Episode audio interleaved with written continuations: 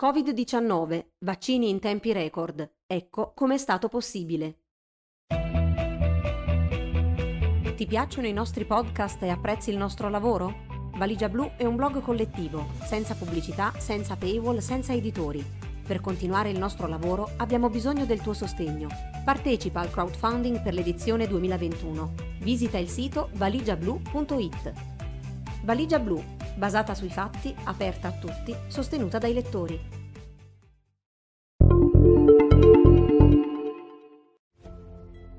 In un articolo sul Guardian, Adam Finn, professore di pediatria presso il Bristol Children's Vaccine Center dell'Università di Bristol in Inghilterra, spiega alcuni motivi grazie ai quali siamo riusciti, al di là di ogni plausibile previsione, ad avere diversi vaccini contro il nuovo coronavirus SARS-CoV-2 a meno di un anno dalla pandemia globale che ha stravolto il mondo.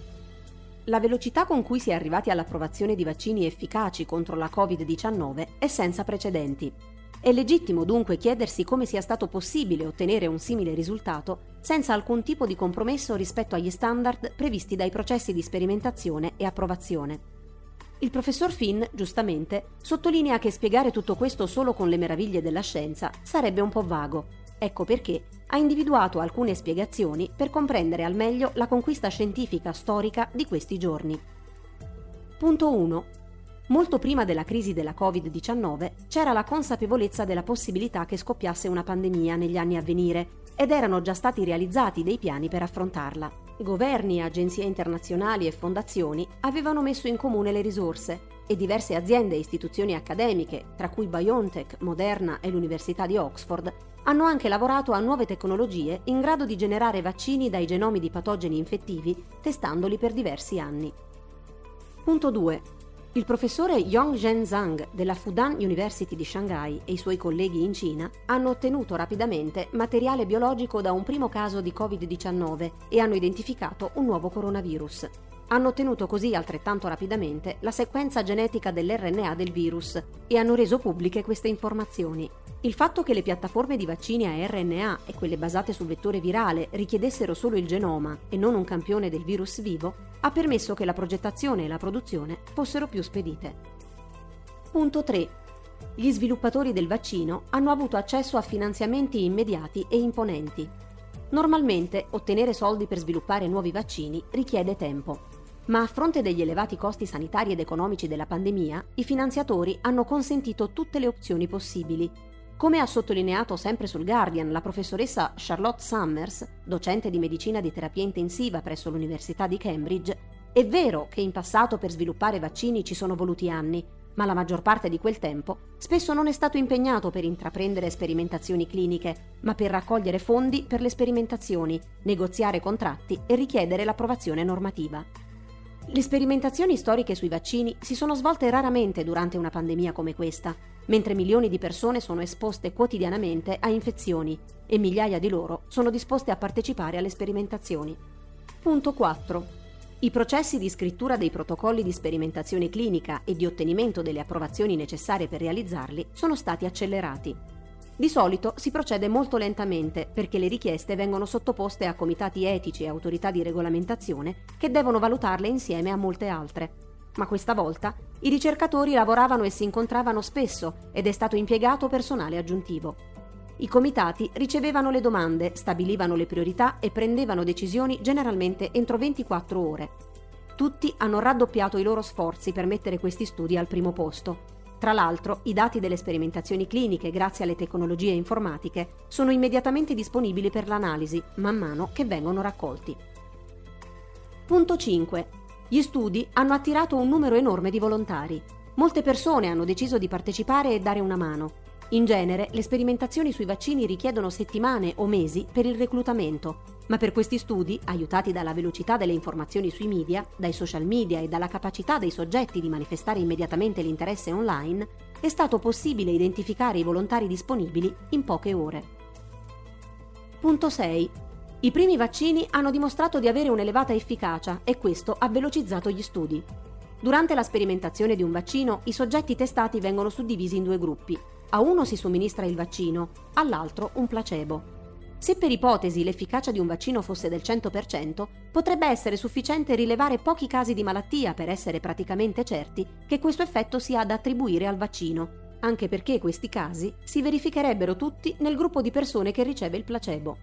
Ma se l'efficacia fosse molto più bassa, ci sarebbero dei casi di malattia anche nel gruppo di persone che riceve il vaccino, Perciò servirebbe accumulare un numero maggiore di casi per capire se le differenze tra i due gruppi siano dovute a effetti casuali o se siano da attribuire all'effetto protettivo del vaccino. Ciò allungherebbe la sperimentazione, che in questo caso invece si è potuta svolgere in tempi più rapidi. Punto 7. Gli studi sui vaccini sono stati valutati attraverso un processo di revisione progressiva, rolling review, un approccio diverso dal solito, Normalmente i risultati e i dati vengono sottoposti all'approvazione tutti insieme una volta terminata la sperimentazione, un processo che richiede mesi.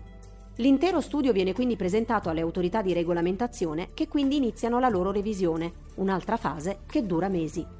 Questa volta i dati sono stati forniti alle agenzie man mano che si rendevano disponibili e venivano riesaminati mentre gli studi erano in corso. Quando sono arrivati i risultati finali, quelli erano gli unici dati rimasti da rivedere. L'intero processo ha richiesto mesi, ma per ultimare gli ultimi passaggi sono stati necessari solo giorni. In più, le aziende hanno deciso di scommettere e rischiare, producendo i vaccini prima dell'autorizzazione finale. Se la sperimentazione fosse fallita, tutte le dosi di vaccino già prodotte sarebbero state inutili. Fortunatamente, questo non è successo. Altri vaccini stanno per arrivare e molte più informazioni sulla sicurezza e sugli effetti collaterali, scrive Finn, si accumuleranno man mano che saranno somministrati su scala più grande rispetto alla sperimentazione. Ma il fatto che siamo già in grado di iniziare a proteggere le persone vulnerabili e altamente esposte con l'immunizzazione è il risultato di lungimiranza, duro lavoro e alcuni colpi di fortuna. Si tratta di un risultato che senz'altro va al di là delle aspettative, ma bisogna considerare che la ricerca sui vaccini contro il virus SARS-CoV-2 non è partita da zero. Come ricorda Philip Ball su Nature, per anni i ricercatori hanno rivolto le loro attenzioni ad altri coronavirus, come quelli della SARS e della MERS. Ad esempio, gli scienziati del National Institute of Allergy and Infectious Diseases negli Stati Uniti hanno appreso, proprio dalle ricerche su SARS e MERS, che per lo sviluppo dei vaccini a RNA sarebbe stato meglio adattare la sequenza utilizzata in modo che la proteina spike risultante presentasse la forma che normalmente assume prima di agganciarsi ai recettori sulle cellule umane che il virus infetta. I ricercatori hanno capito che in questa versione stabilizzata la proteina avrebbe funzionato meglio come antigene, stimolando una risposta immunitaria più efficace. Il rapido sviluppo del vaccino è stato reso possibile dalle conoscenze acquisite in anni di ricerca. Anche il vaccino prodotto dall'Università di Oxford insieme alla compagnia AstraZeneca, anche se adotta una tecnologia diversa, un vettore virale che contiene la sequenza della proteina spike, ha beneficiato, osserva Ball, dei precedenti studi nel campo su SARS, MERS e altre malattie come Ebola e la malaria. Uno sforzo collaborativo che ha visto la partecipazione della ricerca pubblica e privata e che ha reso possibile raggiungere i risultati che oggi celebriamo. Per me, conclude la professoressa Summers nel suo intervento sul Guardian, la domanda non è come siamo riusciti ad ottenere una vaccinazione per il nuovo coronavirus in così breve tempo, ma piuttosto perché non siamo ancora riusciti ad avere lo stesso impatto su malattie come la tubercolosi, l'HIV e la malaria, che da molti anni uccidono milioni di persone. E cosa potrebbe accadere se impegnassimo lo stesso urgente sforzo globale verso le altre sfide che dobbiamo affrontare, come l'emergenza ambientale o la sempre più preoccupante resistenza antibiotica.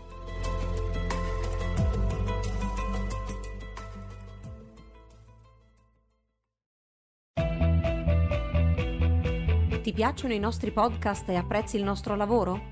Valigia Blu è un blog collettivo, senza pubblicità, senza paywall, senza editori per continuare il nostro lavoro abbiamo bisogno del tuo sostegno. Partecipa al crowdfunding per l'edizione 2021. Visita il sito valigiablu.it.